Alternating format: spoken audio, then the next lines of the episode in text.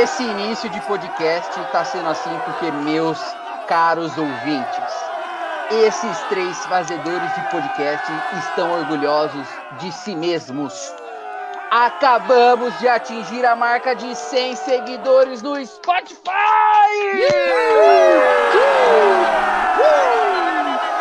Chama, chama! Como bem prometido, como bem prometido, até a décima semana deste podcast estaríamos com 100 seguidores no Spotify. E esse é o nosso muito obrigado a você que deu play e que colocou seguir no nosso Spotify. Uh! Solta motoque, Star! Boa! Vai editar que se vire para editar isso.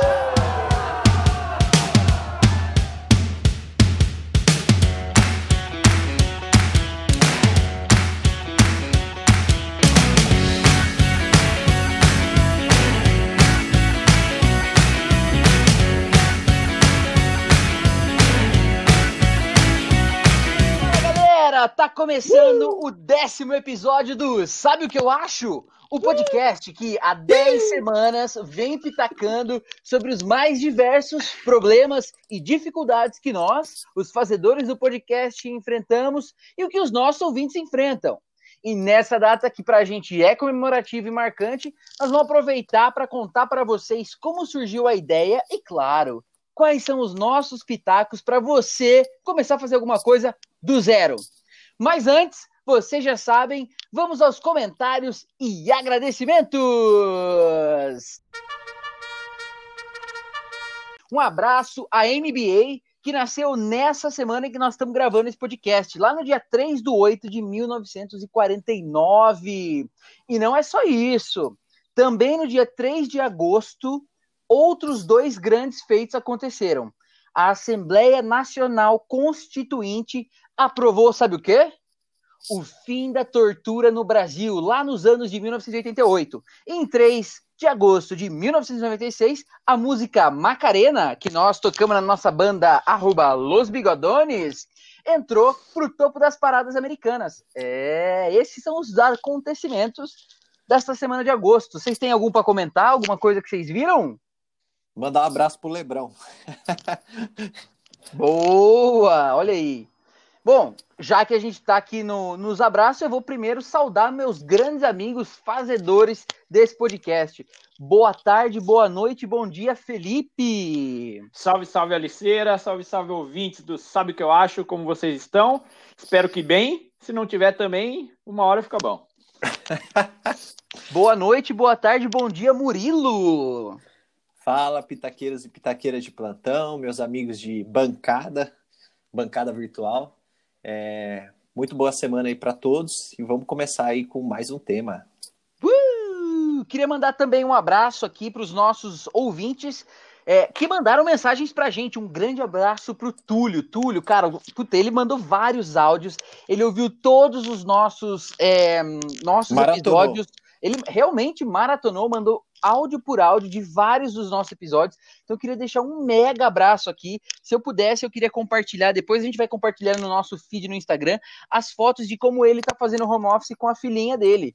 Puta, foi muito legal. Então fica aqui o nosso muito obrigado pro Túlio, que ouviu todos os podcasts, e também que, que mandou várias mensagens pra gente. É isso aí. Vocês têm algum agradecimento para fazer, galera? Cara, eu queria agradecer a Deus aí por nos dar clareza mental para fazer 10 podcasts sem, sem brigar. Que a gente possa fazer mais 10. E é isso aí, o time tá focado, estamos reunidos no- na meta dos três pontos e a meta é continuar. Oh, tem, tem um- uma notícia boa. O quê? Fui convidado para ser padrinho de consagração do filho da Bia. Ó, Oh, da hora. Muito Tá. massa, né? Fiquei felizão. Do Luca. Nossa, parabéns, muito já legal. tem até nome. Nossa, tô E ele vai nascer perto do, do meu aniversário. Então fica aí meu abraço para Bianca Scremin e para João Carvalho Luz, meus compadres na vida agora, e o editor que se vire.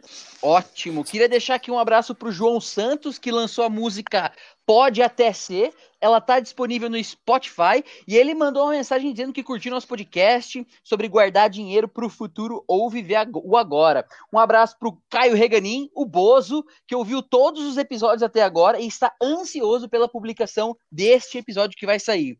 Um abraço para o Marcos Gama, que mandou um kkkk no meu post sobre edição do podcast. Um abraço muito grande para o Giovanni Vicário, que lançou o livro As Crônicas do Mundo já está disponível para compra também. Quem quiser pesquisa nas internet. E eu já tinha feito um agradecimento para ele no último episódio, mas que não coube e acabou ficando de fora. E eu também estou vendendo meu carro. Quem quiser comprar, me manda aqui uma mensagem que a gente faz negócio, faz rolo agora. Ave um abraço, Maria. Um abraço também para o Bruninho Sanches, que foi aniversário dele essa semana, e falar para a galera Bruninho. ouvir é, a música Desperdiçou do Bruninho com o acento do tiozinho da cobrinha no Spotify. Tá bem legal mesmo. Parabéns, Bruninho. Queria mandar um abraço para Nívia que mandou mensagem aqui como sempre. Temos também a a Nura Wibe. Belo nome, ah, A Nura Wibe de Osasco, viajante nata, que falou que já tomou banho de mijo de leão. Olha, ela poderia ter sido entrevistada também. Queria mandar um abraço para o Rodolfo Herculano, falando que o podcast está muito legal, os assuntos são tops. Temos também a Larissa Fernandes, é, que diz que o problema dela é começar, que não é começar, é terminar. A gente vai discutir um pouco disso neste episódio. Um abraço para Vitória Neto de Jundiaí, que falou que o melhor pitaco de especialista foi o deste último programa que foi sobre viagens. Muito bom, gente. E um abraço também para o Vitor Hugo Vieira Lima, que mandou, cara, cadê os Couchsurfs? Esquecemos de falar sobre Couchsurf no nosso último Grande episódio Vitão. sobre viagem. Então fica Salve, aqui Vitão. a dica dele sobre Couchsurf. Se você não sabe o que é, vá procurar. Feitas as devidas agradeci os devidos agradecimentos e os devidos abraços foram mandados, vamos ao que interessa. Uh!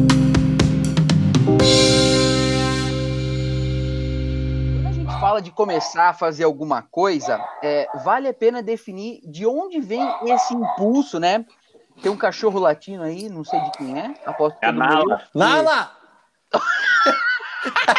é disso que o podcast brasileiro gosta. Olha aí.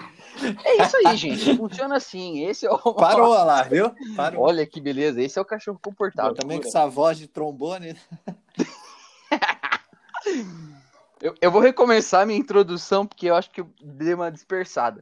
Mas quando a gente fala de começar a fazer alguma coisa, vale a pena a gente definir de onde vem esse impulso que vai nos tirando do lugar, né? Então, às vezes, não tem muita escolha, não. Nós somos meio que obrigados a começar a fazer. Exemplo disso: trabalhar, se alistar no exército, tirar documento. isso é coisa que você é obrigado a fazer, não tem jeito, não tem choro, tem que fazer. Então a gente vai lá e faz. É. Às vezes, a gente começa a fazer alguma coisa é porque essa determinada coisa que a gente vai fazer nos causa prazer e diversão, que é super fácil, né? Por exemplo, tocar um instrumento, ler um livro, praticar esporte, comer, transar. Esse é o tipo de coisa que a gente faz sem pestanejar. É fácil de começar a fazer. E quando você começa, você não quer parar. Às vezes a gente começa a fazer algo porque é uma recomendação forte, que se a gente não fizer, pode nos fazer mal. Por exemplo, parar de comer fritura. Puta que pariu, isso é chato pra caralho. Mas às vezes o colesterol tá alto, então você tem que parar. Começar a fazer exercício. Puta, nem sempre você quer, mas às vezes você precisa. Às vezes, a gente começa a fazer alguma coisa porque aquilo é uma obrigação humana, como, por exemplo, cuidar de um filho, de um pai ou de um avô. Mas o que a gente vai discutir aqui hoje pode ser qualquer uma dessas circunstâncias que eu falei, dessas coisas, e mais uma. Começar a fazer alguma coisa quando nós não temos nenhuma obrigação e nem sabemos direito o que, que a gente quer e o que, que a gente tem que fazer para começar a fazer. Bom, dada essa introdução, é, eu queria falar um pouco da ideia de como a gente começou esse podcast. Porque isso é um exemplo do que eu acabei de descrever. Nós não tínhamos obrigação nenhuma, a gente não sabia direito o que queria, mas a gente começou. Então eu queria jogar a bola para o Murilo para ele falar para a gente como é que surgiu a ideia desse podcast. É, e conta um pouco para a gente como é que surgiu, Murilo. Então, acho que começou, na verdade, com. Nunca é de imediato, né? A gente já tinha uma vontade de fazer algo juntos, né? Além da, da banda. Então a gente sempre, sempre pensa em empreender em algum negócio. É, sei lá, começar uma coisa é, nossa mesmo, mas juntos. A gente até já avaliou também uma época comprar um barzinho, né? É, ah, é verdade. Uma oportunidade, mas daí ficou, acabou que não, não deu muito certo. E aí. e aí. Tem direta. E aí a gente sempre ficou com isso na cabeça. E aí surgiu a ideia da gente fazer esse podcast, né? Como a gente é pitaqueiro, a gente gosta da pitaco. Podcast é uma coisa que os três gostam, né? Então todo mundo gosta de ouvir. E aí a gente resolveu ter essa ideia de fazer um podcast nosso e começar ajudando as pessoas a resolver os problemas dela, né? E com assuntos variados, não se limitar a um único tema. E é isso que a gente vem tentando fazer até agora, é, dar pitacos aí na, nos problemas da vida alheia e tentar ajudar as pessoas a resolver esses problemas. Felipeira, o que, que você tem para complementar do que o Murilo falou? Cara, o Murilo foi bem, foi bem sucinto e específico na resposta dele sobre a como que a gente teve a ideia e tal. E acho que uma coisa que embasou bem a nossa, a nossa ideia, a nossa criação e o início de tudo aí, de fato é a oportunidade de se comunicar e, e eu acho que outro fator relevante é também o podcast ainda ser uma mídia um pouco inexplorada, não digo inexplorada, mas ainda não atingiu a sua saturação ou todo o seu potencial, igual o YouTube, por exemplo. E acho que esse fator acabou nos atraindo também, porque ao começar um canal no YouTube, por exemplo, é algo um pouco mais difícil, é, demanda um pouco mais de tempo é, e também edição de vídeo. Tal. O podcast acaba sendo, a, além de, do mercado ser menos explorado, a, a edição e o, vamos dizer, a necessidade de, de tempo empregado nele é menor do que eventualmente outros empreendimentos. Então, acho que foi um bom, um bom ponto para a gente se testar como, como parceiros, sócios, além da, da banda, e também ver como que a gente trabalha junto em responsabilidade com algo que não tomaria tanto nosso tempo, que apesar disso está sobrando na quarentena, né? E fora que é um negócio meio sem risco, né? Tipo assim, se der certo ou não, a gente não vai perder nada além de tempo. Né? Exatamente. Cara, eu enxergo. Acho que da mesma forma que vocês dois, eu só acrescentaria é, que eu não estaria começando um podcast sozinho. Então, uma coisa que me parece clara é que eu não sou uma pessoa que tem muito o impulso de começar a fazer as coisas sozinho quando não tem tipo assim nenhum objetivo muito claro definido. É, eu vou muito na questão da empolgação. É, a ideia foi bastante empolgante. O Murilo chegou falando assim, cara, puta, vamos falar disso. Beleza, vamos, tá bom. E aí, à medida que o pontapé inicial ou aquela faísca de ideia foi dada, aí sim eu começo a realmente deixar as coisas meio mirabolantes. Então, por exemplo, na hora que a gente foi ouviu primeiro a ideia do Murilo, né, pô, puta, vamos falar, vamos resolver o problema das pessoas. Aí a gente falou, não, vamos acrescentar também, colocar tipo uma, uma perspectiva humanística, uma perspectiva econômica, uma perspectiva é, lógica, e aí a gente foi incrementando, né? Então, esse surgimento da ideia foi uma coisa. Foi realmente uma faísca jogada no grupo que, puta, calhou de dar certo realmente porque, na minha visão, eram os três que estavam fazendo, eu não ia fazer isso sozinho. É, então, eu estava me sentindo motivado pelo fato de conseguir conversar com vocês ao mesmo tempo que a gente estava criando alguma coisa junta e fazendo esse teste realmente de como é que a gente trabalha em equipe, além da banda e além das outras coisas que a gente já faz junto.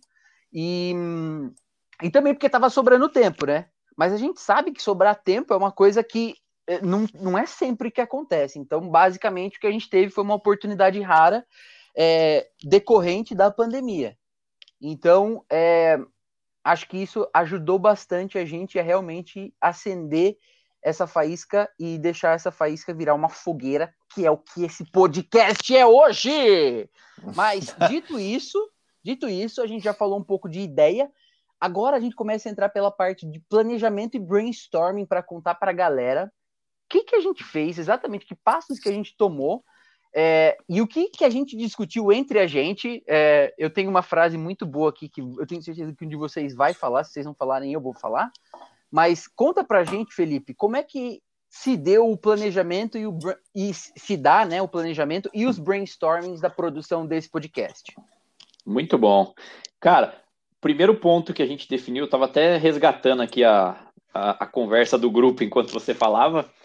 O primeiro ponto que a gente precisou definir foi a, a frequência do podcast. A gente vai fazer quinzenal, semanal, e a nossa definição inicial foi fazer semanal para tentar criar um vínculo maior com os ouvintes e com as ouvintas, porque até por, pela nossa própria experiência, eu gosto muito mais e tenho mais afinidade e proximidade com os podcasts que eu, que eu ouço pelo menos uma vez por semana, que acaba sendo um, uma frequência que você não esquece, acaba, acaba gerando e tem um. Você acaba conseguindo ter tempo também para encaixar no, na sua semana, né?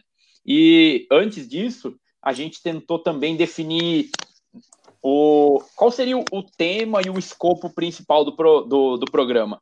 E a gente começou com algumas ideias ali, ah, vamos tentar resolver problemas tal, e a gente viu que essa questão da, da, definição de problemas é uma coisa muito ampla, né?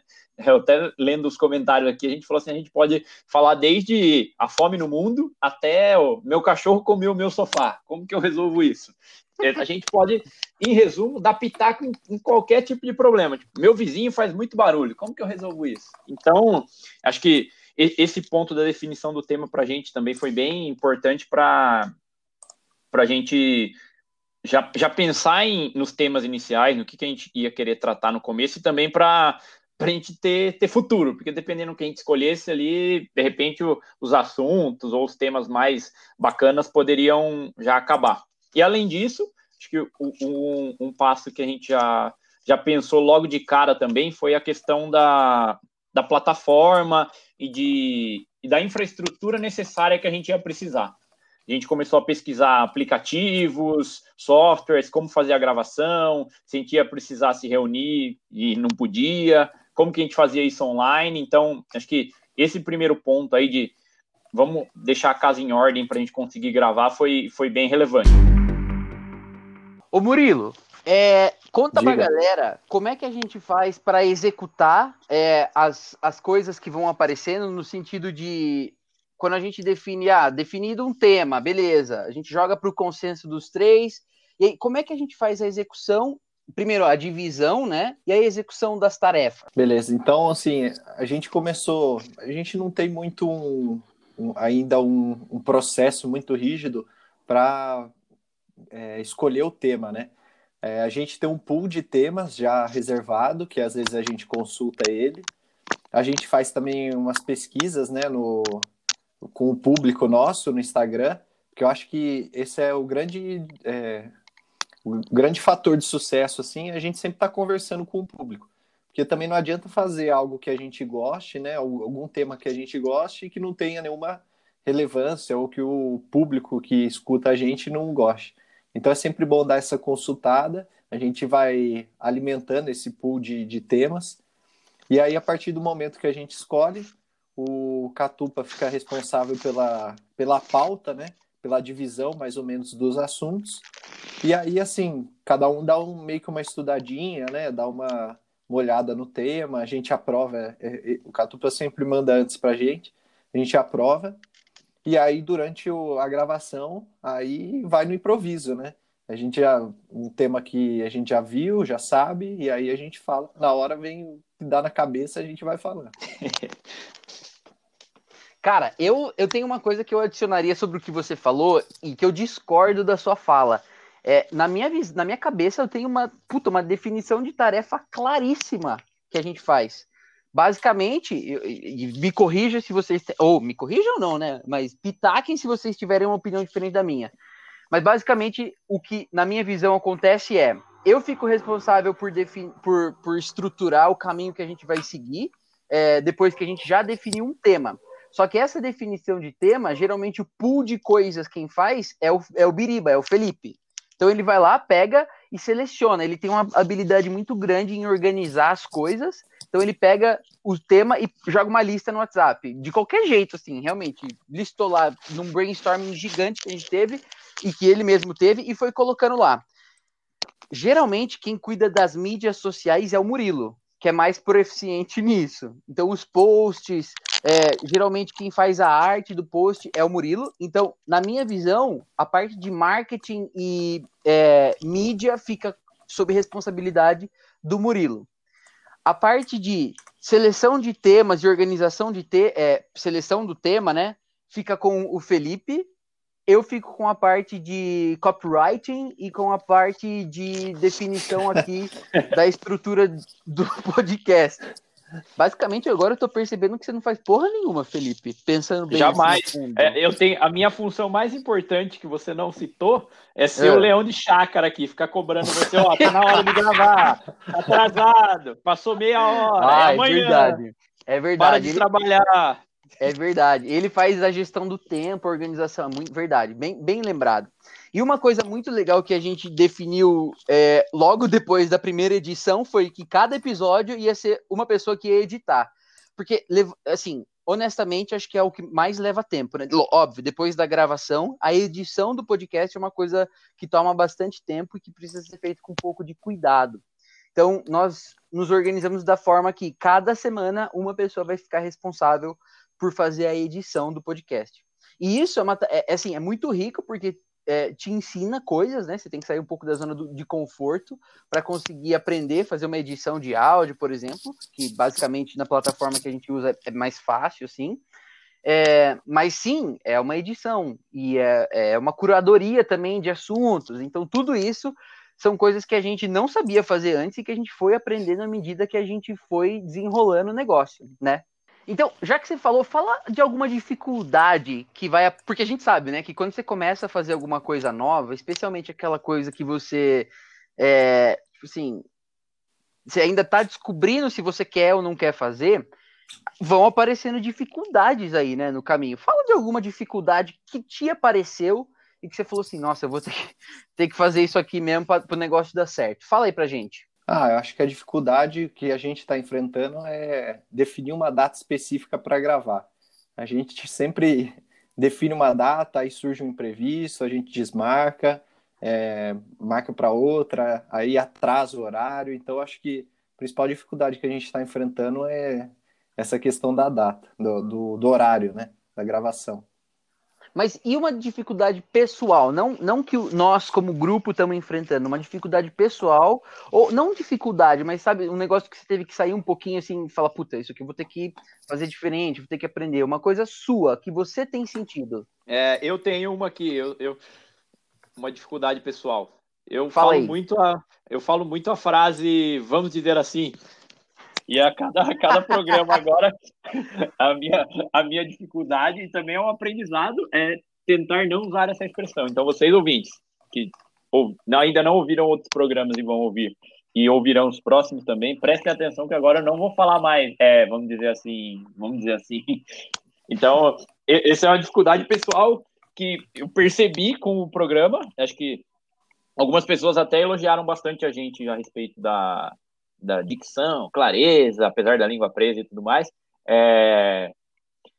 Mas são coisas que a gente não repara no dia a dia, né? Às vezes você vai fazer um, um discurso, uma apresentação, você pode acabar repetindo muito algumas frases, e o bacana do, do podcast é mostrar isso, e, e para mim, especificamente, a dificuldade é evitar falar isso, que é muito natural, cara.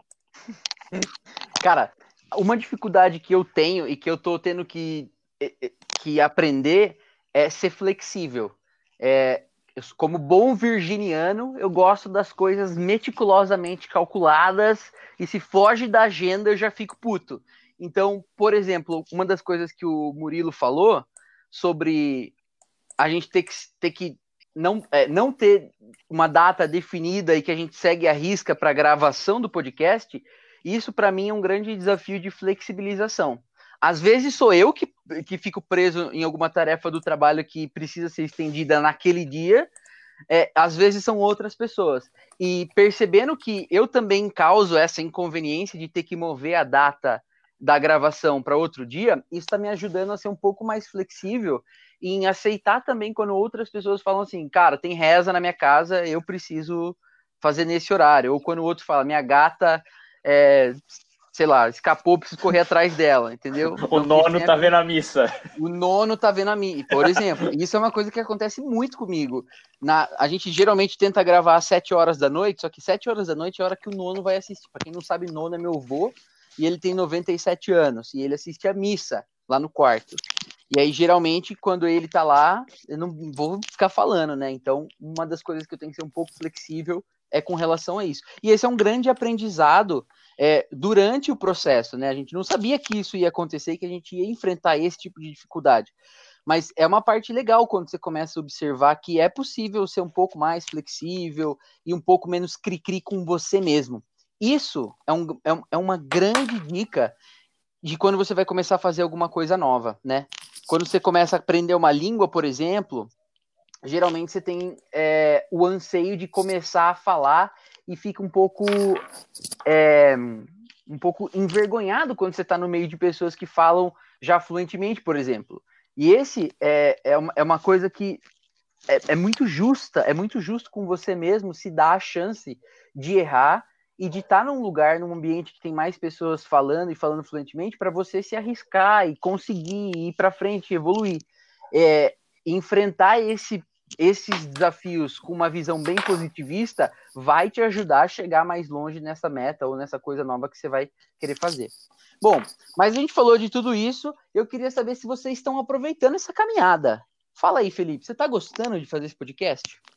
Cara, eu gosto muito porque além do que a gente já disse no começo, que é uma mídia bem bacana, eu gosto muito de trans, transmitir e oferecer as minhas ideias, meus pitacos para o mundo. É até algo que eu desejo para minha carreira no futuro é virar professor, passar um, um aprendizado, um conhecimento para outras pessoas. Não que a gente passe muito conhecimento aqui, né? Mas a gente tenta. É, e, cara, é muito legal porque a, a gente tem um, um, entrosamento bem, bem bacana como amigo e, e fazer mais uma coisa como amigo para mim com vocês é muito gratificante, porque a gente dá risada da sua internet que não funciona, do outro que atrasa, da gravação latino. É, de quem vai editar naquela semana e vai se ferrar, enfim. Eu acho que. E, e também eu acho muito bacana, em outro aspecto, é poder mostrar para amigos e conhecidos um, um, trabalho próprio. Eu acho que isso também é parte da caminhada e é uma das coisas que, que me motiva e, e me deixa mais, mais grato no, a cada, a cada vez que a gente senta para gravar aqui, entendeu? Acho bem, bem massa esse lado aí. Por isso que eu estou gostando bastante. Eu, se ficar chato, não tem tempo ruim falar que, que vai ficar, mas como eu, a gente disse também, a gente como a gente tem uma universalidade de temas aí, logo a gente vai chegar ao tema. Qual que é a melhor cortina para o seu quarto no inverno? Então, dá para falar de muita coisa. Então, seguimos o baile. Murilo, qual que é a importância de aproveitar a caminhada quando você começa a fazer alguma coisa nova? Bom, eu acho que, como eu falei, acho que no, no episódio anterior, um dos episódios aí para trás, é, o que a gente aprende aqui, né, a resolver esse tipo de problema, a gente acaba levando para a nossa vida. Então, por exemplo, é, a gente nunca tinha editado um podcast, nunca tinha editado um áudio. Aí a gente teve que se virar, né? Aprender na, na marra, baixar lá o programinha, é, cortar, né? Aprender a editar, colocar uma musiquinha de fundo, colocar um efeitinho. Então, isso a gente leva para a vida. De repente, se, tiver, se você tiver um, um problema pessoal, ou um problema na sua empresa, você vai se virar lá, é, aprender um negócio novo, tentar adaptar aquilo como se fosse o cinto do Batman, né? Para cada coisa você vai ter uma, uma solução já de, na cabeça, né? Então acho que isso é, é parte de, de aproveitar a caminhada. Eu acho que é interessante também que conforme a gente vai. Isso foi até minha irmã que falou, que parece que assim, conforme a gente vai fazendo os temas, parece que são as nossas dúvidas próprias que estão sendo é, resolvidas, né? A gente parece estar discutindo temas da nossa vida. Então, o caso do, do imóvel, como a gente tinha comentado, depois daquele, daquele episódio, tanto eu quanto o Felipe, a gente devolveu o nosso apartamento que a gente estava alugado e voltou a morar na casa dos nossos pais. Então, também isso é aproveitar a caminhada, né? A gente aproveita o próprio conteúdo para utilizar na nossa vida. E eu acho que, por fim, assim, né, o que eu acho que é mais interessante é a gente ajudar as outras pessoas. Então, quando vê algum comentário das pessoas que é, gostam do nosso trabalho, né, que se identificam com a gente, ou que falam que nossas dicas ajudaram, os nossos pitacos ajudaram, eu acho que isso é muito gratificante, né? Você ter essa sensação de que você fez bem por alguém, que você está ajudando alguém. Então, acho que isso também faz parte de aproveitar a caminhada. Excelente. Puta, legal. A gente já falou então sobre como surgiu a ideia desse podcast, quais foram os passos iniciais, né, para que a gente tomou para conseguir colocar no ar, tirar do, do plano e colocar do, do papel e colocar realmente na prática uma coisa que a gente estava começando do zero. Agora eu quero ouvir histórias pessoais. A gente precisa compartilhar com a galera histórias pessoais é, de alguma coisa que a gente fez ou que a gente está fazendo de tirar, começar do zero é, um plano. Então eu queria começar, Felipe, com você. Conta para a galera uma, alguma coisa que já aconteceu na sua vida, algum plano que você já tirou da cabeça, tirou do papel, ou alguma coisa que você está tirando do papel e como você está fazendo isso. Que passos Boa. você está seguindo, por favor? Muito legal, cara. Tem um, tem um, caso agora na quarentena. Na quarentena, tô com a cabeça milhão, lendo bastante coisa, pesquisando, várias ideias brotando. Uma delas é, foi o, até o podcast, que acabou surgindo aí nesse período. Outra coisa é, uma coisa que eu sempre quis fazer é colocar mais conteúdo e mais material da banda Los Bigodones, a nossa banda aqui, você ouvinte que não sabe, siga aí no Instagram, no, nas, mídias sociais, nas mídias sociais. Foi algo que sempre me incomodou. Eu que faço boa parte do, dos contatos de, de venda, negociação da, da banda com, com outras pessoas, e uma coisa que sempre me afligiu é essa falta de material que a gente tem. É um gap, a gente já tem a banda faz sete anos, a gente nunca conseguiu fazer um material de qualidade. Já tentei mil vezes tentar organizar para a gente gravar em estúdio, na casa de fulano, com outra pessoa gravando, e nada deu certo, né? E isso é uma, era uma frustração muito grande minha. E outra coisa que eu, que eu gosto de fazer, até que eu citei um pouco antes, é a questão de, de ensinar as coisas para os outros. Eu quero, tenho vontade de ser professor no futuro, seja um professor de faculdade, de escola, de curso técnico, ou também de música. E eu tive uma ideia bem bacana agora na, na quarentena, que foi começar esse projeto para me tornar um, um, professor de música, é, já que vai me possibilitar também treinar um pouco da docência e tal. E só que para isso eu falei, bom, antes de começar a dar aula, qualquer coisa, eu quero também atender esse meu desejo aí de, de gerar conteúdo, de colocar músicas, eu cantando, tocando nas redes sociais. O que, que eu fiz? Comecei a. Fiz uma listinha de umas músicas que eu gosto de cantar e de tocar, ou e que eu acho que ficam boas na minha voz. Esse é até um, um, um problema aí que, que eu tenho comigo mesmo, até resgatando um pouco do tópico da, do tópico anterior, então, a dificuldade que eu tenho, Aliceira, é eu posso cantar para mil pessoas, zero problema com a banda, mas quando eu vou cantar sozinho ou tocar sozinho, cara, não sei, para uma pessoa, para duas pessoas, eu morro de vergonha. Então, é algo que eu tenho Você que trabalhar. Você morre de vergonha? Pois é. E, Você e a ou mesma... sem vergonha? Ah, sai de mim. Só porque vocês são casadões. E, e daí a ideia é que também postando vídeos meus cantando na, na, nas redes sociais, eu também consiga perder um pouco dessa vergonha, dessa, dessa desconfiança, sabe? E eu tive uma ideia de criar uma, uma série, um canal, vocês já podem me seguir aí, chama Bira Covers, por enquanto está só no meu Instagram, em que cada semana eu vou trazer um convidado para cantar junto comigo. E o mais legal de tudo, o que, que eu estou fazendo? Eu estou usando uma habilidade adquirida aqui no podcast o, software que eu estou usando para editar o podcast, ele também permite edição de vídeos. E eu vi, cara, é muito fácil editar vídeo ali. E o que, que eu fiz? Fiz um teste com meu amigo Rodolfo, que é um gaiteiro, toquei uma música, cantei, mandei para ele, falei, ó, grava a gaita aí que eu vou editar e pôr junto. E eu achei muito legal, ficou, o resultado final ficou bem bacana. Tanto é que o próximo convidado dessa semana é o Catupa, nosso querido host aqui. Então, entre hoje e amanhã já deve estar saindo o nosso vídeo. Em breve o Murilo vai ser convidado também. E, e eu acho que é um. Eu, eu, agora tentando consolidar tudo, eu tentei fazer de forma gradual. Primeiro eu listei as músicas que eu gosto, falei, quero isso aqui. É, daí depois eu achei um caminho bom também, que é, posso convidar algumas pessoas de vez em quando para cantar comigo, para dividir a responsabilidade, né? E, e também já fui exercitando essa questão de, de divulgar, postar conteúdo, que para mim tem um objetivo final do quê? Conseguir trazer pessoas para esse conteúdo para ver que eu toco, que eu canto e que eventualmente eu posso ser um professor. Então, para mim, eu quero trilhar esse caminho aí. Cara, eu queria fazer uma pergunta. Por exemplo, você citou, um, talvez, é, eu acho que eu entendi certo, mas você citou que por muito tempo o que te incomodou foi o fato da banda é, não ter uma presença, um material é, de divulgação, tanto em plataforma digital quanto em, em, outras formas de divulgação forte. Isso te incomodou por muito tempo. É, uma das coisas que, que eu estava lendo como preparação para esse episódio é que a gente precisa fazer uma distinção entre as coisas que a gente quer muito, muito, muito, das coisas que a gente acha que a gente quer. É, você acha que você realmente queria muito você fazer acontecer esse material de divulgação da banda? Sim, eu acho que sim. E por que, que você acha que não deu certo?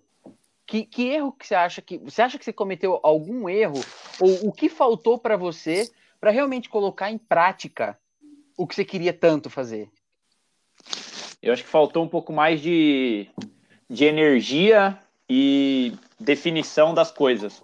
Por vezes deixava as opções muito em aberto no sistema democrático que a gente vive na banda seis pessoas. Tipo assim, ah, vamos tal dia, vamos fazer tal forma, vamos não sei na onde, vamos não sei na onde. E sendo que poderia, a gente poderia ter tomado algumas medidas um pouco mais é, decididas e menos consultivas com outras pessoas da banda que acabaram não votando muito. Tipo, ah, tal dia, tal hora a gente vai gravar em tal lugar e pagando tanto e vamos lá, já tá fechado. Já paguei com o dinheiro do show e vocês que se virem para aparecer lá, entendeu? Ou uhum. e, e tem muito a ver com a questão do feito é melhor que perfeito. A gente ficava elocubrando muito, ah, mas a qualidade não vai ficar boa, ah, mas aqui o, o microfone tem que gravar um de cada vez, a gente precisa de tantas horas. Cara, a gente podia ter ido lá e gravado em duas horas, cinco músicas que a gente ia estar tá usando até hoje, entendeu? Então acho que faltou faltou um pouco de menos ser menos virginiano, como você falou, e ser mais incisivo na decisão. Cara, você falou exatamente a frase que eu tava procurando. O feito é melhor do que o perfeito. Essa é uma coisa que eu aprendi nesse, podcast com vocês. Eu sou, eu tenho muito esmero quando eu vou fazer alguma coisa e eu tenho essa mania de querer, de buscar perfeição, de buscar perfeição nas coisas que eu faço, embora elas nunca, eu tenha absoluta certeza de que elas não vão sair perfeitas. É, eu começo a criar empecilhos na minha cabeça é, do porquê não fazer. Por exemplo, o dia que você me chamou para falar para gravar a música, cara, eu sei que eu não sou um cantor muito bom, eu sei que a minha voz não é muito boa, eu sei que tipo, eu fui criando empecilhos na minha cabeça. Mas lembrando do que a gente tinha conversado, do feito é melhor do que o perfeito, eu falei, quer saber? Eu vou colocar para gravar esse negócio, seja o que Deus quiser, e vou fazer. E às vezes a sensação que eu tenho é que muita gente começa a criar esse tipo de empecilho para começar a fazer alguma coisa.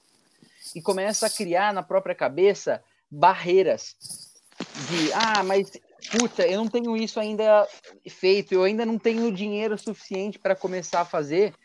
E, e, sim, e não começa a fazer de jeito nenhum, não consegue tirar isso do papel. Sendo que em algumas situações, é, o necessário é você ir, por exemplo, buscar estudar sobre uma linha de financiamento para te ajudar a alavancar o negócio. E aí, falo, indo bem longe, assim, né?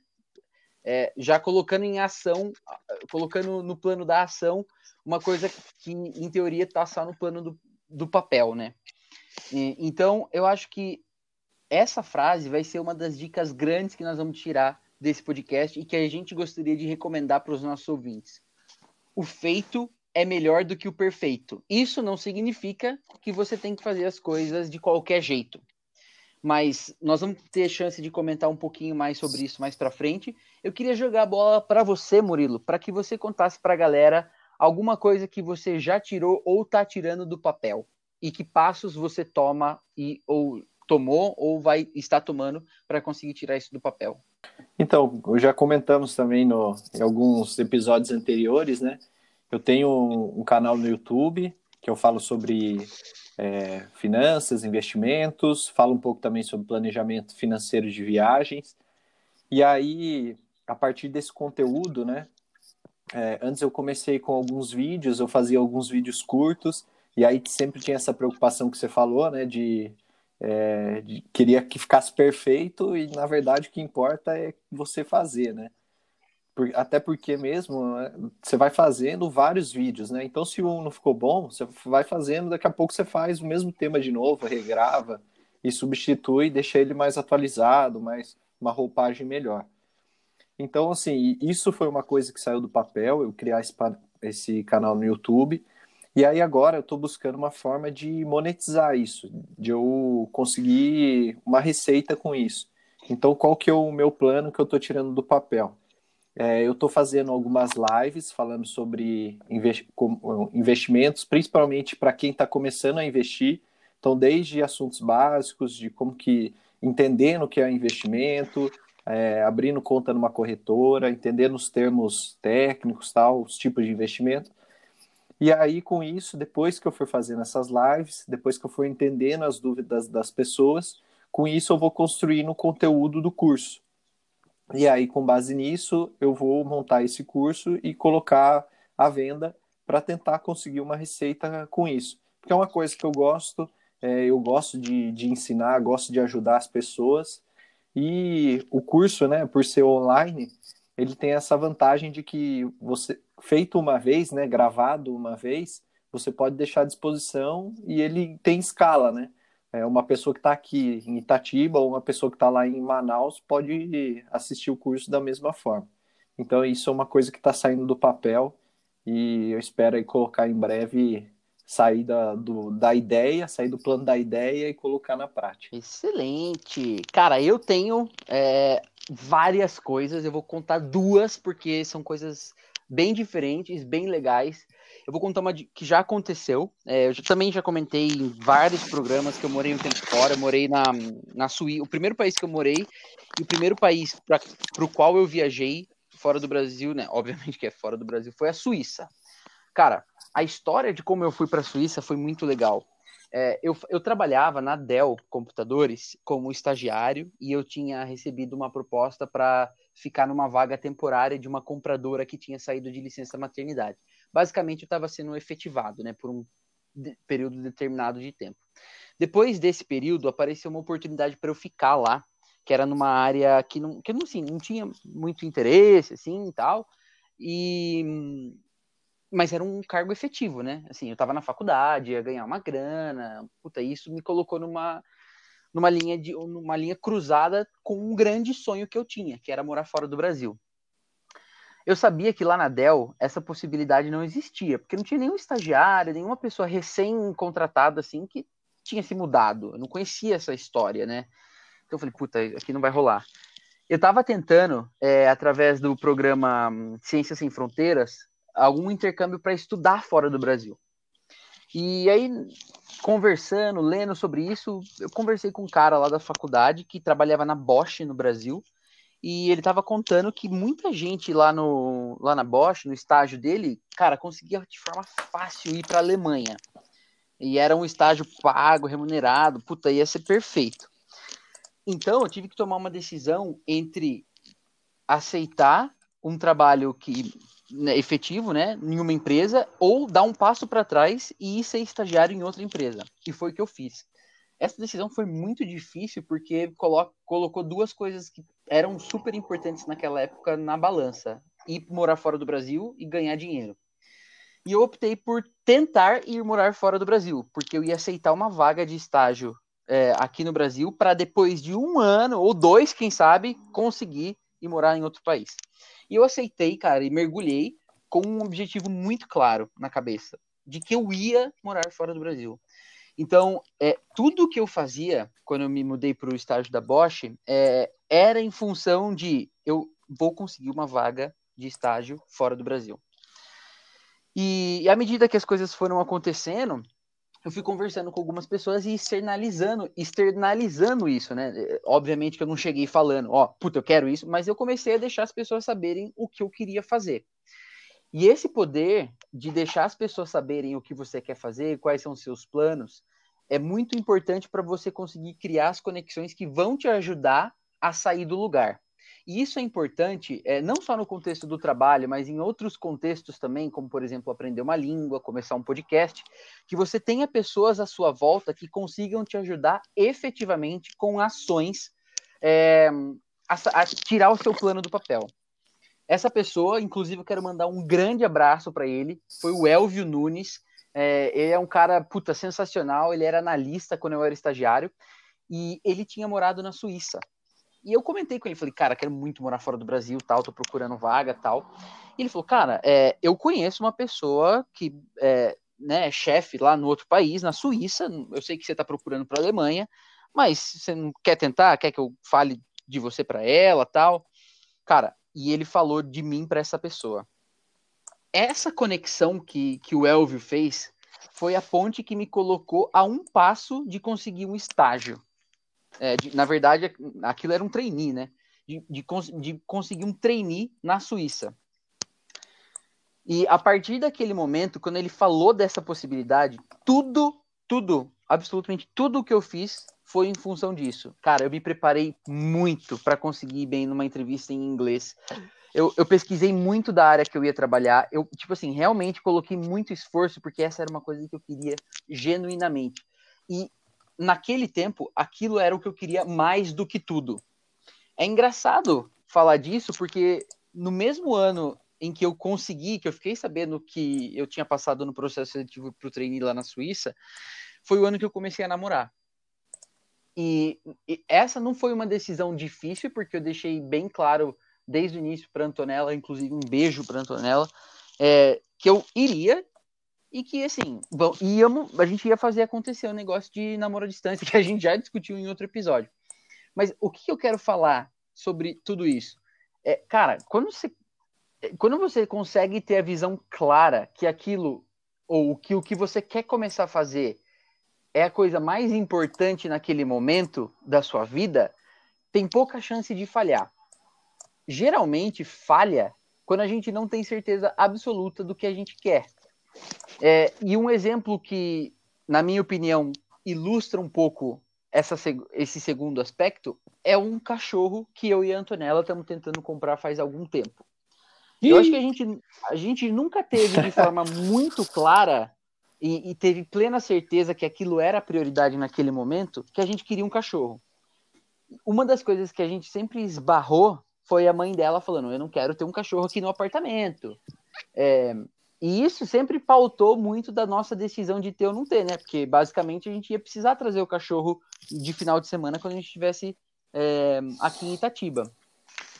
Só que de um tempo para cá, esse desejo foi se tornando tão, tão forte, tão grande, que a gente tirou o plano de ter um cachorro é, da ideia e começou e tomou a primeira ação imprescindível para ir na direção de ter um cachorro, que é o quê?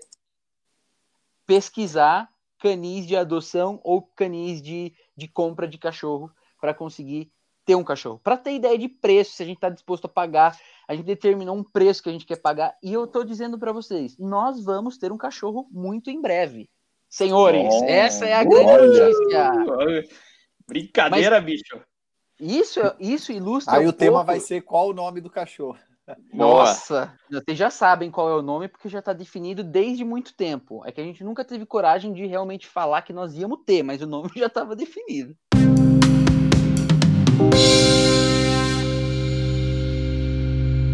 Enfim, eu acho que isso ilustra um pouco do o quanto você realmente quer e o quanto você está preparado para ter aquilo e para abdicar de algumas coisas para ter aquilo. Mas nem sempre é, aquilo vai ser prioridade, mesmo assim você quer começar a fazer, né? E esse é um pouco do que a gente quer discutir agora. Que aspecto, depois né, de nós três termos contado essas histórias pessoais, É, quando você vai começar a fazer algo novo, você não tem que ter plena certeza de que você quer fazer aquilo, mas mesmo assim você quer um impulso para começar a fazer. Então, senhores, eu queria ouvir de vocês é, alguns aspectos mais práticos e lógicos que as pessoas deveriam prestar atenção e deveriam colocar é, como ação para conseguir tirar um plano do papel. E se a gente vai falar de alguma coisa lógica, eu não poderia começar senão pelo Felipe Biriba. Felipe uh! Biriba, lista pra gente que, que ação as pessoas têm que tomar para começar a fazer alguma coisa. Vamos lá, primeiro ponto. Tá anotando aí, papel e caneta na mão? Primeira coisa, cara, se não tá no calendário, não é verdade. Se você não definiu quando vai fazer e como vai fazer, qualquer coisa, para mim já já não está funcionando. Falar, ah, acho que semana que vem eu faço, mas você não definiu quando. Então, quando você materializa é, na linha do tempo isso, acaba gerando um, um, um compromisso maior pra, de você consigo mesmo ou de você com outras pessoas. E aí já vai minha, meu segundo pitaco de como começar algo novo, é você se comprometer com alguém, que você tem um parceiro, você tem um sócio, que é algo que falam muito de em academia, em atividade física, para que uma pessoa acaba puxando a outra, aqui também. Teve dias que a gente tentou gravar no sábado, não deu certo, domingo não deu certo, segunda não deu certo, hoje é quarta-feira, você vai ver, não deu certo. e, cara, tem que sair amanhã o podcast, alguém tem que editar e, e vamos fazer. E, e para mim, acho que é algo que impacta muito é eu ter eu saber que eu vou desapontar outra pessoa me incomoda, sabe? Então, acho que é um bom caminho. Mesmo que você não queira isso para depois, tal, você ter uma pessoa no começo para te ajudar a ter essa parceria eu acho que é um aspecto bem bacana que ajuda na prática a tomar essas atitudes. E, por fim, mais um pitaquinho, eu acho que outra coisa relevante que a gente tem que levar em conta é a questão de você começar de fato sem se preocupar muito com a questão do perfeccionismo. É o que eu, que eu disse antes, o Catupa disse antes, mas acho que uma mensagem importante com relação a isso é que você começar, é, depois que as coisas entram em, em funcionamento, por exemplo, o podcast aqui, a gente já faz 10 semanas que a gente está gravando, produzindo tal. Se a gente deixar uma semana, duas semanas sem, sem fazer, já vai ter gente perguntando, nossa, por que vocês não gravaram? Por que não saiu o episódio e tal? Ou seja, depois que as coisas começam a andar, você já botou o carro para funcionar, é mais fácil de você manter e depois ir corrigindo os detalhes. Tipo, ó, nosso exemplo aqui, a gente começou a gravar com uma plataforma, só que a gente tem problema que não consegue mutar o microfone, não consegue enxergar o outro para ver que o outro quer falar, e agora a gente está tentando migrar para uma plataforma de vídeo. É um detalhe que a gente vai conseguir melhorar no décimo episódio. A gente não precisava ter acertado de primeira. A gente gravou, começou a gravar e falou: ó, vamos fazendo, vamos fazendo. Então, o mais importante é você acertar a direção, o rumo que você quer seguir, esse, como diria ó, as empresas, as empresas automotivas, qual que é seu roxinho, qual que é o seu norte verdadeiro, para onde você quer seguir. É, e depois, no decorrer da jornada, você vai, você vai acertando, que é até um pouco do princípio da Puta, como que é aquele princípio lá, vocês, meus amigos físicos aí? Não empuxo. Quando o cara entra em movimento, inércia. ele continua. Inércia. inércia. muito bom. É o princípio da inércia. Se, se já está funcionando, é mais fácil dele continuar funcionando. Se ele está parado, é mais, é mais fácil ele continuar parado. Então, se você começou o negócio, depois para você manter, eu acho que é mais fácil. Excelentes pitacos, meu amigo. Puta vida, excelentes. Muito bom. Murilo, se você fosse dar um pitaco ou alguns pitacos de aspecto econômico para as pessoas que querem começar a fazer alguma coisa, mas se deparam com uma realidade econômica não tão é, instigante ou que propulsionem as a fazer isso, que pitacos você daria? Olha, tem um termo interessante que é usado na, no meio corporativo, que é o MVP, né? Que a tradução seria o mínimo produto viável. Então, a ideia é você fazer um protótipo, testar isso, e aí, se der certo, você incrementa ele. Então, por exemplo, né, no nosso caso aqui do podcast, a gente baixou um programa é, gratuito, né, um aplicativo gratuito, é, o aplicativo para edição é gratuito, a divulgação, né? A gente faz de forma orgânica, não, não gasta nada. E aí, conforme isso vai dando certo, aí sim a gente vai investindo. É, da mesma forma, né? Por exemplo, no meu canal lá do YouTube, eu comecei filmando com um celular, não tinha um, nada, né? Aí depois eu fui comprando uma câmera, um, uma webcam melhor, um gravador para conseguir o áudio, aquelas luzes, né, para melhorar é, a imagem, para ficar parecendo um, um, vampiro, né, como diz o Bira aí, né? Branquelo. Vampirão. Vampalmito. Mas a ideia, acho que a ideia principal é essa, né? Você testar low cost, né? Aproveitando a taxa de inglês, aproveita, é, começar com baixo custo, aproveitando as ferramentas grátis. E eu tenho certeza que se você pesquisar na internet, você vai achar qualquer coisa que você queira fazer, alguma ferramenta que vai ter na internet de graça. Até inclusive os meus vídeos, né? Eu comecei fazendo no celular e aí depois eu fui achar um, uma, uma ferramenta chamada Shotcut, que é, é a mesma coisa que o Photoshop para editar vídeo, só que ele é de graça, é gratuito. Ele tem algumas limitações, mas, cara, para o que eu faço, serve bem. E aí você vai pesquisando no YouTube e tal, vai achando tutorial. Enfim, eu não precisei nem fazer curso, né? Só testando ali na prática, né? Suando um pouco, eu já consegui. Então, acho que o principal aspecto aí, o pitaco econômico que eu daria, é você começar com um pouquinho, testa, se der certo, aí você vai investindo mais, você vai aumentando. Excelente, meu amigo, excelentes dicas. Eu, se eu fosse dar algum pitaco é, de cunho humanístico, é, eu ia falar que as pessoas, ou nós, nós temos geralmente a visão de que ou a gente quer fazer uma coisa, ou a gente não quer fazer alguma coisa. Ou, e achar, né? Achar que a gente quer fazer alguma coisa e achar que a gente não quer fazer alguma coisa. Mas existe um mar infinito é, que a gente vai balançando nesse, nesse, nesse caminho todo, nesse mar todo, né? Que é do descobrir que você gosta de fazer alguma coisa. E esse passo inicial que eles estão falando, eu acho que a principal dica é, é você imaginar como vai ser o seu futuro se você realmente fizer aquilo. Quais vão ser os benefícios que você vai ter para você mesmo, para quem está ao seu entorno, se você conseguir realizar aquilo? E ter um pouco desse senso é, de se imaginar no futuro tendo feito aquilo é um gatilho mental excelente para você começar a fazer. E sempre lembrar de que o feito é inimigo do perfeito. Mas eu não quero terminar sem antes jogar bola pro Biriba, que ele tem mais um pitaco, ele tá me mandando aqui. Biriba, qual é o seu pitaco? Não, cara, é até tinha anotado aqui, estava esperando o momento certo para encaixar. Eu acho que tudo isso que você falou aí de você encontrar algo que você gosta, você imaginar no futuro você fazendo aquilo. É até uma das conversas que a gente teve no decorrer dessa semana é, cara, responde se você quer fazer alguma coisa, está pensando em um projeto novo, colocar alguma coisa, tirar do papel é, pensa, se você não ganhasse dinheiro nenhum com aquilo ali, você ainda faria essa coisa? Ou é um, dá para pensar até no seu trabalho se você não ganhasse dinheiro, você ia continuar fazendo o que você faz no trabalho também?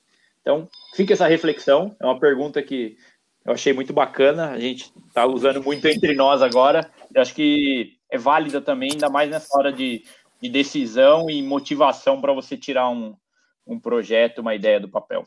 Eu queria dar um pitaco a mais também, é a questão da frequência, que acho que foi citado mais ou menos isso, mas eu acho importante falar porque igual acontece no nosso podcast, né? A gente tem a frequência de fazer ele semanalmente.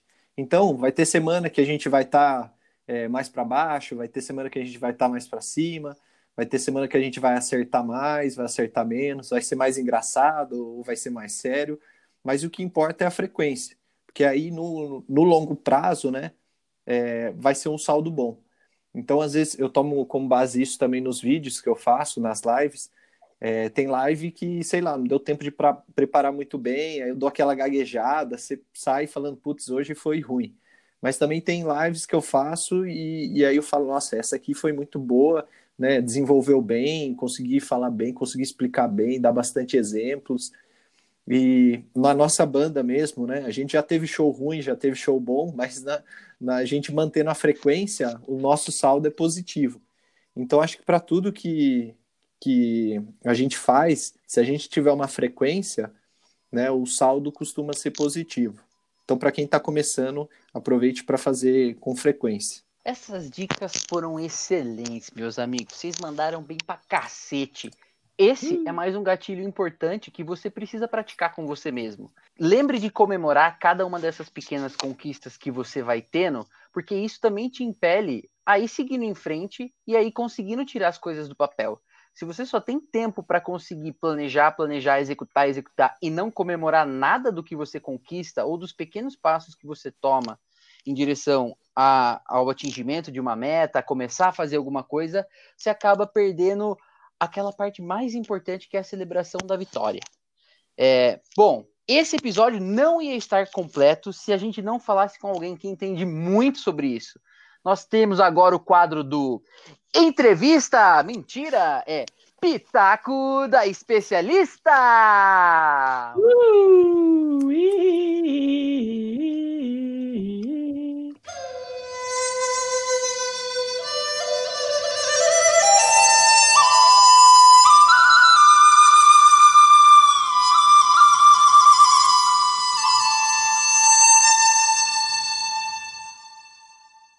vamos falar com a Mayara Munhoz, que é jornalista. Ela também é quem produz o Jiu-Jitsu em Frames no YouTube e no podcast. Além de tudo, ela é faixa preta de Jiu-Jitsu. Essa é a capoeira. De... Não é faixa preta de Jiu-Jitsu a maior faixa. Não, eu acabei de pesquisar aqui. A maior faixa do Jiu-Jitsu jiu é a faixa vermelha, cara. Mas sabe quanto tempo só depois da faixa preta você consegue ela? 48 é. anos. Olha que loucura. Que, nossa. Mas enfim, nós vamos falar, nós vamos ouvir da Maiara Munhoz, que além de tudo isso também apresenta no ESPN. Fala, Maiara. Você vê que o cara não assiste ESPN mesmo que ele fala apresenta no ESPN.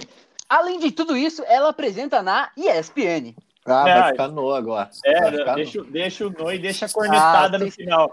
E aí, galera do Sabe o que eu acho? Tudo bem com vocês? Muito obrigada pelo convite de participar do décimo episódio. Parabéns, aliás, pelo décimo episódio. Não é fácil produzir um podcast, mas obrigada aí por me convidarem para dar esse pitaco aí nesse episódio de vocês. Eu sou a Mayara Munhoz, sou jornalista faixa marrom de Jiu-Jitsu e eu sou a criadora do canal do YouTube e do podcast Jiu-Jitsu em frames. Bom, nessa vida aí de youtuber, podcaster e jornalista, eu considero que eu começo algo do zero todos os dias, porque todas as coisas que eu faço do meu canal é praticamente sozinha. Então eu penso, eu produzo, eu edito, até chegar a hora de botar no ar e divulgar. Mas eu vou explicar tudo melhor para vocês. Em 2016, eu comecei a escrever um blog sobre jiu-jitsu feminino na ESPN, o que me ajudou muito, porque na época eu era faixa azul e como o jiu-jitsu envolve todo um lance hierárquico, eu pensava que ninguém ia dar credibilidade para uma garota faixa azul falando de jiu-jitsu, entendeu?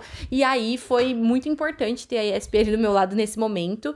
E eu comecei a escrever, só que como eu sou formada em rádio e TV, apesar de eu ser jornalista, eu sou formada em rádio, TV e internet. Eu senti falta desse lance audiovisual, então eu senti a falta de vídeo, de editar, eu sempre editei vídeo e tal. E aí, eu comecei a gravar algumas entrevistas com algumas pessoas em São Paulo, né? E publicar no canal. Só que eu não tinha muita constância, entendeu? E, a, e aí, mesmo assim, eu comecei a perceber que quando eu publicava alguma entrevista, muita gente assistia, proporcionalmente, eu digo, né? Nunca tive milhões de acessos, mas proporcionalmente muita gente assistia, porque o jiu-jitsu é um mundo muito carente de conteúdos e as pessoas são muito fiéis. Então, você tá fazendo um negócio que eles gostam, eles vão ver até o fim. Enfim, aí eu comecei a fazer isso e eu vi que começou a dar certo. Daí eu falei, meu, eu preciso levar esse canal pra frente. É uma coisa que eu gosto, dá pra unir útil ao agradável, então eu vou pensar numa maneira de fazer isso. Nunca foi muito planejado, mas hoje eu tô no momento em que as coisas precisam ser melhor planejadas e eu já conto por quê. Enfim, em 2017 eu fiz uma viagem pra Califórnia e eu fiz uma entrevista que foi foi o primeiro divisor de águas do canal, porque depois daquela entrevista, todo mundo é, começou a comentar e tudo mais, chegou a muitas visualizações. Eu falei, meu Deus, eu tô perdendo tempo, eu preciso fazer isso direito. Só que eu sempre tive muito medo de me dedicar a isso, porque além de ter os meus treinos, além de ter minhas competições, Teve uma época que eu ainda dava aula de, de jiu-jitsu. Eu tenho meu trabalho full time, que eu continuo trabalhando na ESPN, mesmo hoje em dia sem escrever mais para o blog. O escrever para o blog nunca foi o meu trabalho, era um extra que eu fazia, tipo, eu fazia porque eu gostava e tudo mais, mas enfim, eu sempre tive esses, essas coisas que me impediam. E realmente, tempo é muito complicado, né? Mas é uma coisa que vai chegar um momento que você vai ver que você vai ter que arranjar se você quer fazer de forma decente as paradas darem certo.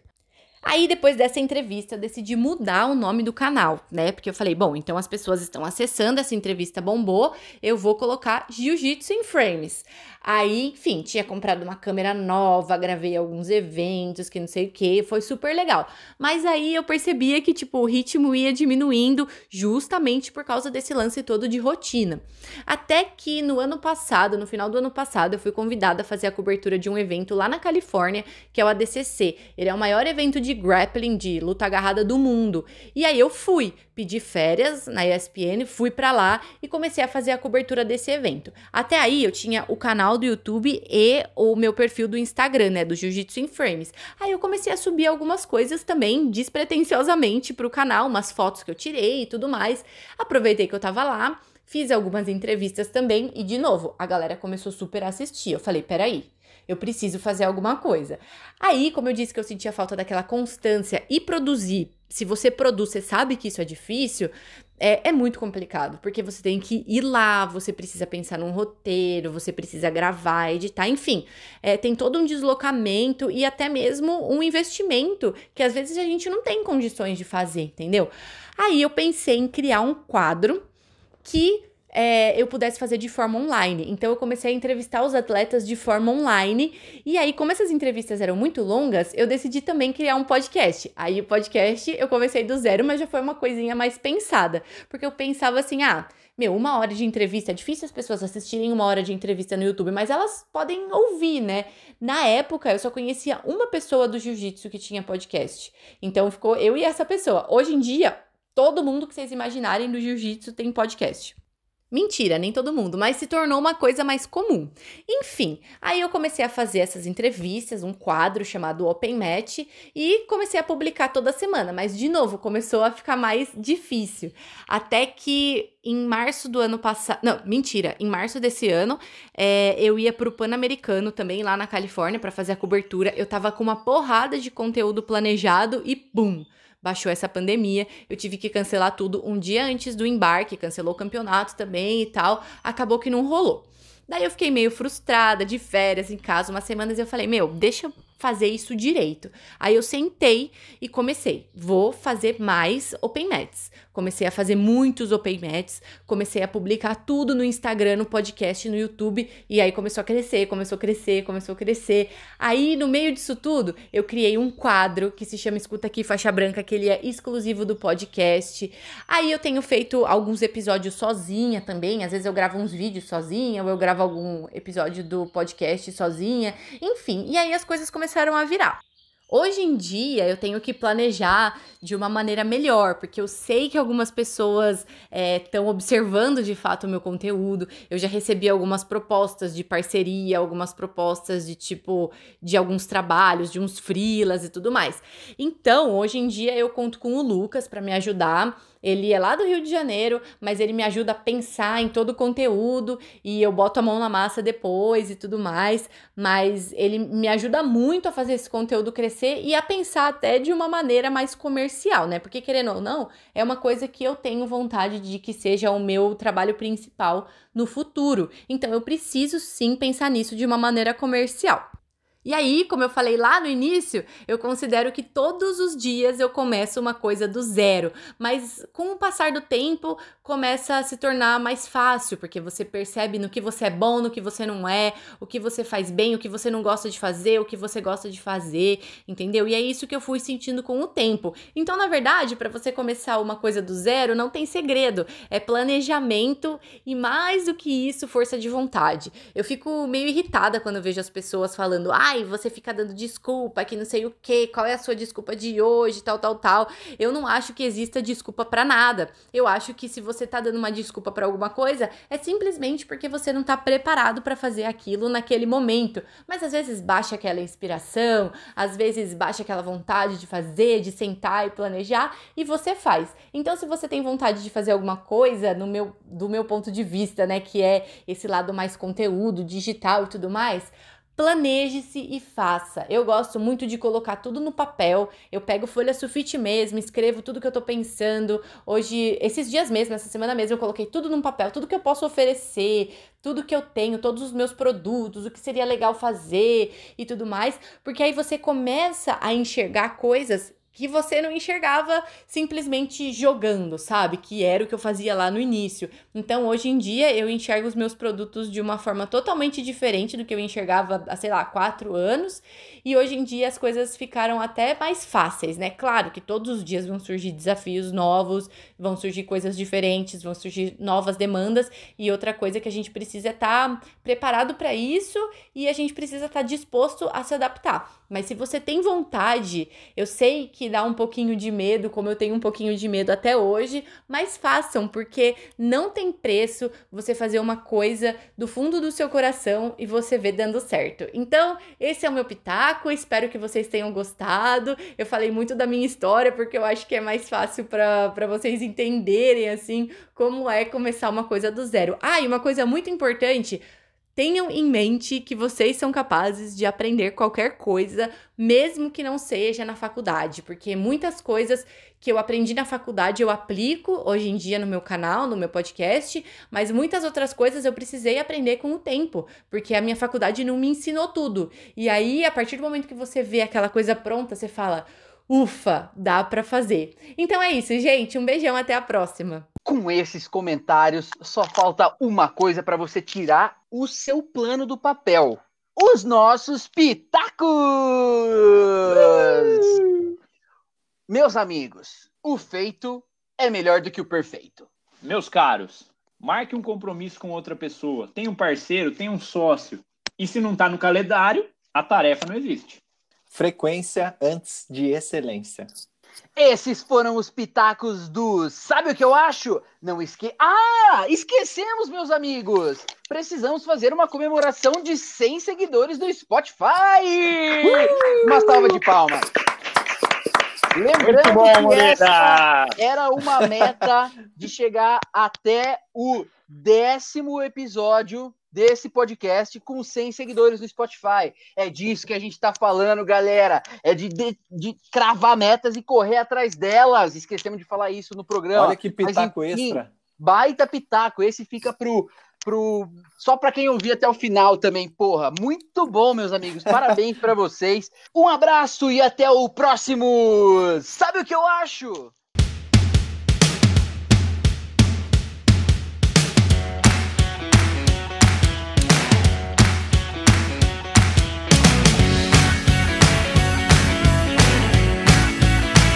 Vocês gostaram da minha ideia do casamento, né? Eu vou de rosto e vou botar vocês na fogueira. Tá bom, pode ser. Vai. Vai ficar da hora.